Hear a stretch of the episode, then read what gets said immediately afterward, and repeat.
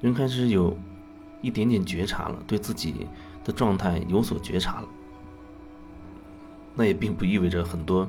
所谓的问题就立刻会烟消云散，它需要一个过程。当初不愿意面对的那些种种，一点一点累积成各种痛苦，一点一点积累到了一定的程度，让自己没有办法接受的一个程度，极度痛苦的程度，甚至在人生中发生了各种各样的让自己痛苦的事件，无论是身体健康方面，还是什么呃亲密关系的，或者是什么你事业、金钱等等。会出各种状况，让你痛到一定程度，让你觉得正常的途径上你是没有解答的，你是找不到答案的，然后你才有可能开始愿意真正探索一个一个未知的领域，甚至你可能会觉得哦，要开始真正的了解自己了。了解自己也是一个很漫长的过程，就算你学了怎么样觉察自己，怎么感受自己，也不表示你知道了这个这一套理论，你的问题立刻就没了。就像有人说哦，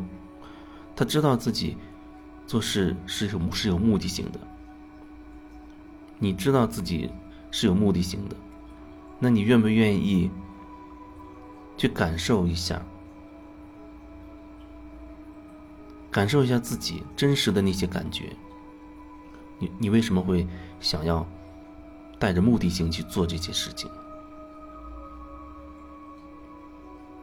还是你此时此刻你依然要合理合理化啊，找各种合理的说辞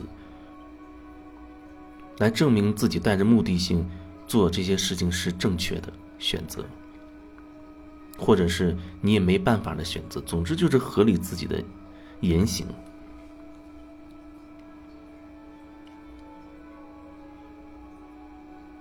目的性，我觉得它就意味着狭隘，意味着你没有办法感受自己，没有办法和自己有那种连接，因为你只有头脑的那个目的性，你认定了我一定要达到这个目的的时候。你就没有办法再感受自己了，因为之所以你会坚持、执着于要达到这个目的，你肯定已经找好了很多理由，比如赚钱，没有钱不行，啊，马上要交房租，或者谁生病了必须要一笔钱，等等等等，反正你会找到最适合说服自己的那些说辞、那些理由，不管它内容到底是什么。但是你一旦有了这个目的性，你又开始合理化自己的这个目的性，那你就没有办法好好感受自己、看清楚自己了，因为你觉得自己是对的嘛，自己只能这么做嘛。但是你有了目的性，你就会变得狭隘，没有其他可能性了，没有其他可能性了，没有其他可能性了，就变成了目的性，唯一的一个目的性，你就会朝着目的去争取、去努力。甚至为了达到目目的目的，会变得不择手段，让自己痛苦也好，压抑也好，让对方痛苦也好，等等，不择手段，因为你有目的性。不是说你看到自己有目的性，你就没有问题了。你的目的性就就会让你变得很狭隘啊。这就像是一个因，它将来会得到一个果。不是说你看到自己正带着目的去做这件事，它就没有这个因果的关系存在了。除非你可以真的感受自己，可以感受到更多的可能性。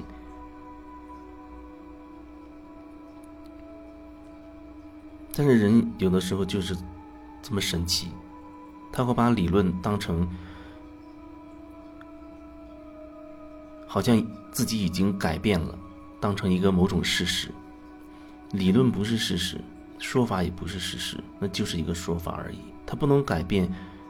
你真实的能量的那个状态，你真实的能量的状态，只能一点点去感受，一点点去看清楚，一点点让它可以流动。所以你觉得，你意识到自己此刻带着目的去做这件事情，它还是会有问题。虽然说。看清自己，啊，感受自己需要一个过程，没错，它确实需要一个过程。但是很多时候，人他会找一个合理的借口、合理的理由，让自己继续沉沦下去。就像有有的时候，人知道自己有情绪，他知道要释放情绪，可是他始终不愿意去面对，究竟什么导致了自己有情绪。跟家里人吵架，摔东西发泄情绪，他知道自己有情绪，甚至有的时候还能克制收敛，然后回头去打打枕头、打垫子、去砸墙等等等等。但是他带着带着那种感觉去释放这个情绪，就是我现在不不打你了，虽然我前面想把你掐死，但是我现在不把你弄死了，我去。把那个枕头当成你，一边打心里还一边恨，都怪你，都是你有问题，你为什么这么惹我生气？我要打死你，等等等等。你始终认为对方错，只不过呢，你现在没有当那个人的面去骂他、打他，而是用一个枕头，用一个垫子。作为他的代表来骂他打他，没有没有意识到自己的问题，你是在释放你自己的情绪，可是你却认为都是你的错，所以我要打你，我要骂你，怎么怎么样，恨得牙痒痒的。你把这种情绪用这种方式发泄出去，如果说释放，如果我要用释放这样的词，基本上是你是。相对比较清楚，你是在释放你自己的情绪，那你可能就会慢慢就会了解自己存在某种状态，存在一些问题，所以导致遇到这个情况我就会生气，无论是是谁啊被家人触发或者发生一些事情就会触发我的情绪，我就会很生气，而且你目前自己的能力和自己的状态，往往都是。很容易陷入这种失控，滑到无意识去发泄情绪的那个状态里。你会知道，你会越来越清楚自己处在这个过程里。这个过程就是我还没有办法真正转化掉那个那个能量，所以每次被触发出来这个部分，我就是有情绪。如果你你带着这样的自知，带着这样的这种自我觉察。事情恐怕会相对会，怎么说呢？会好一些吧，因为你是知道你自己有这样的这样的状态的，甚至可能被触发的比较严重，你很容易就陷入无意识，就开始发泄对方的情绪。事后可能回头再来再来聊那这一部分的时候，你可能才会意识到自己前面的那个状态，从对自己。还是有意识的，然后被触发之后，很快滑入无意识，掉到无意识，又开始去对对方，或者是对对方怎么怎么样，认为对方有问题等等的。但是你始终是对自己是有一个提醒的，就是要感受自己，感受自己的状态，感受自己的状态，无论你这个感受是深还是浅。此刻能达到什么程度？但是你至少，你是不断的在朝感受自己的这个方向在在前进的，只有这样才能一点一滴、一点一滴、一点一滴不断的靠近自己，不断的更多的了解自己，了解自己的状态。人生可能终究就只是了解自己的这么一个过程。你真的了解了很多东西，他会慢慢放下。该释放的情绪会释放，该找什么人去好好聊一聊，就去聊一聊，等等。如果你真的了解自己，你的人生可能真的会轻松一大半吧。也不能说是轻松，因为在了解的过程中，该触发出来的痛苦，还是会被触发出来。但有的人很神奇，他觉得走了所谓灵性的路，好像就一路喜悦，一路丰盛圆满了。真的是很很诡异的一个一个想法吧。